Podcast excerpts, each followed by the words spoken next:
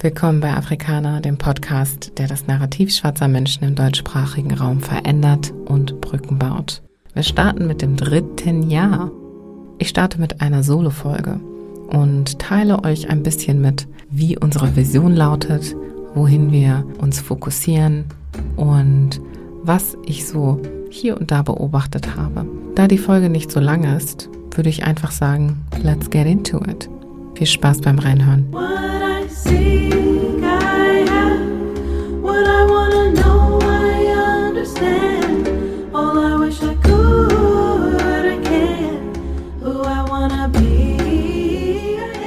Wir sind im Jahr 2024. Es geht in die dritte Runde mit unserem Podcast Afrikaner.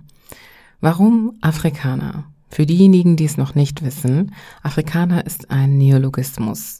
Ich habe mal ChatGPT nach dessen Definition gefragt und da kam heraus, ich lese vor, ein Neologismus ist ein neu geprägtes Wort oder eine neu geschaffene sprachliche Wendung, die entweder aus bereits existierenden Sprachmitteln gebildet wurde oder völlig neu entstanden ist. Neologismen können durch verschiedene Quellen entstehen, wie zum Beispiel technologische Entwicklungen, kulturelle Veränderungen oder gesellschaftliche Trends. Sie helfen dabei, neue Konzepte oder Phänomene zu benennen und können sich mit der Zeit in den allgemeinen Sprachgebrauch integrieren. Dieses Wort Afrikaner ist genau das und soll genau das bezwecken.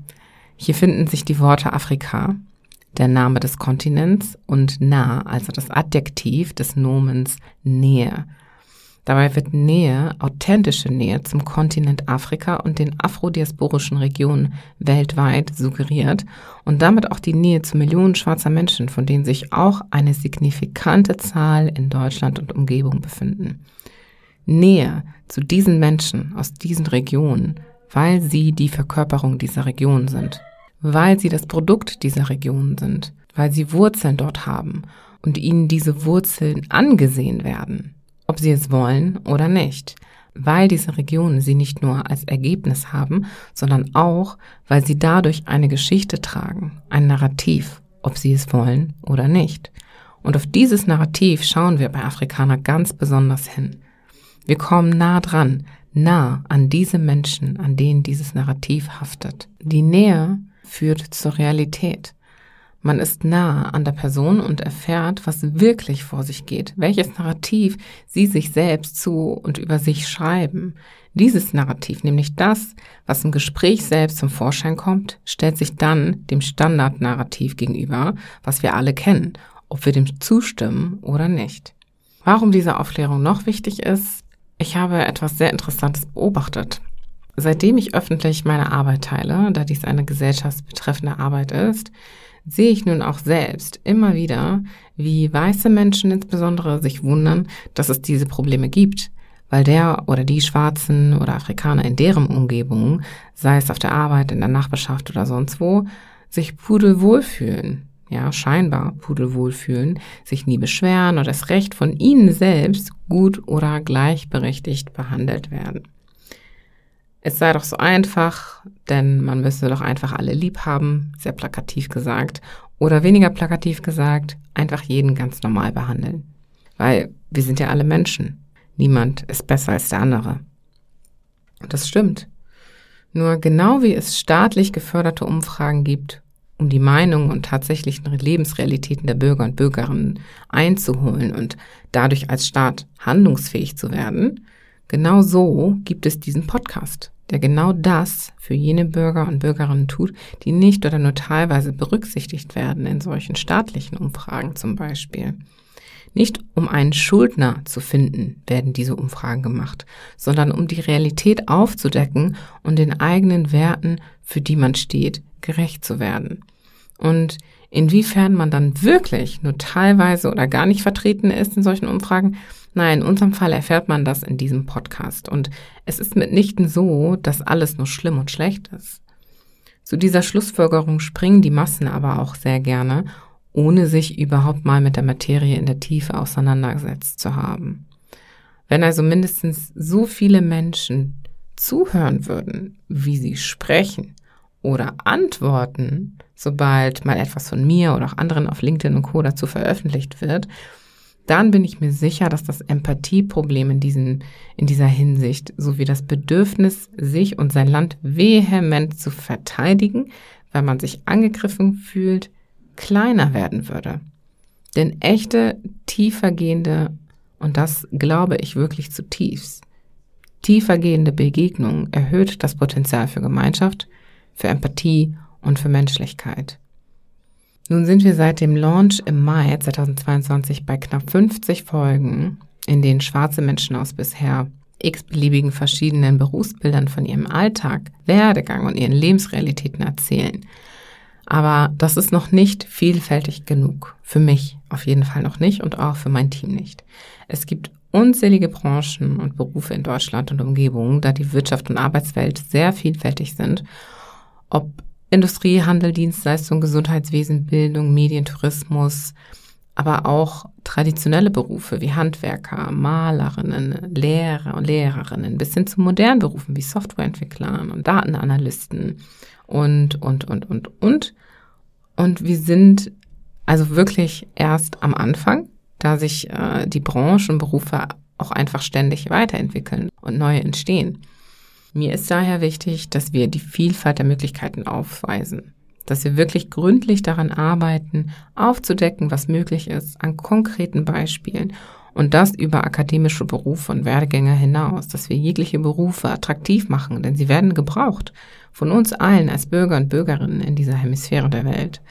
Und das möchte ich in diesem Jahr gerne zum Fokus nehmen, nämlich Vielfalt in der Vielfalt.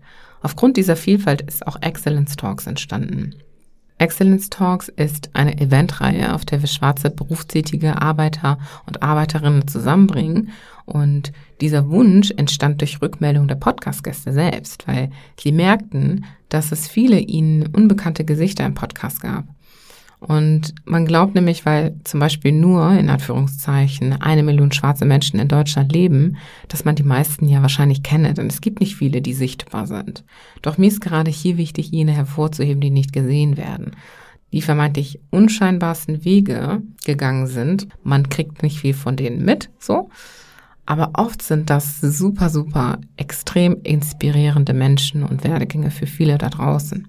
Und ähm, diese Events dienen also auch dem Austausch, dem Lernen, dem Netzwerken, dem Wachsen miteinander und dem Inspirieren voneinander, weil solche Plattformen sind von entscheidender Bedeutung für Selbstverwirklichung und Horizonterweiterung.